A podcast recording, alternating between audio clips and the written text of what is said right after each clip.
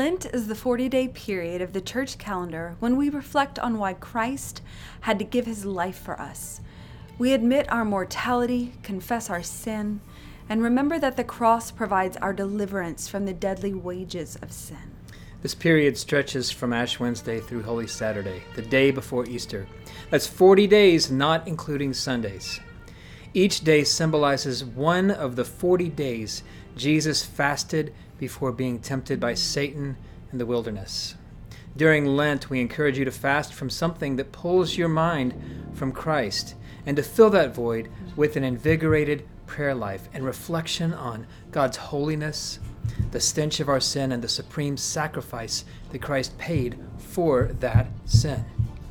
Until we are free from the very presence of sin, we will all continue to struggle with it.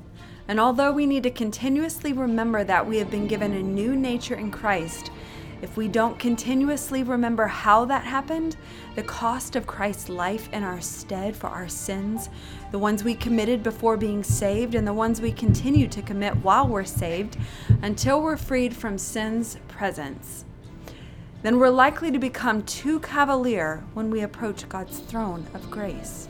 We'll be less likely to live lives of continuous repentance and confession, thus failing to realize our desperate need to depend on Christ for everything strength for today and bright hope for tomorrow.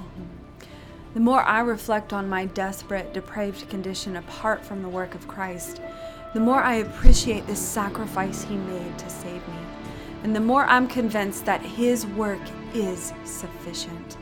And the more I know that all of His promises are true, He's never failed to keep His word. He will finish the good work He's begun in me. He will present me faultless before His throne because of His righteousness imputed to me. And remember that there are actually 46 days between Ash Wednesday and Easter Sunday each year. Why don't Sundays technically count among the 40 days of Lent? Every Sunday, regardless of the season, is a celebration of the resurrection. The early Christians began to gather for corporate worship on Sunday because it is the Lord's Day, the day Jesus rose from the grave on that first Easter morning. Why include Lenten themes during our Sunday services at all then? Because our gathered worship on Sunday is a model that forms our 24 7 worship in our homes, jobs, and communities. It is good for us to help each other move in the rhythms of Lent when we gather. But we can overdo it if we don't keep in mind that each Sunday gathering is Little Easter, the Lord's Day.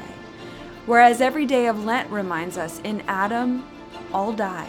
Sunday responds, Christ is the resurrection and the life. And we will feel the joy of that truth even more fully in the next season of the church calendar because we have moved through this season.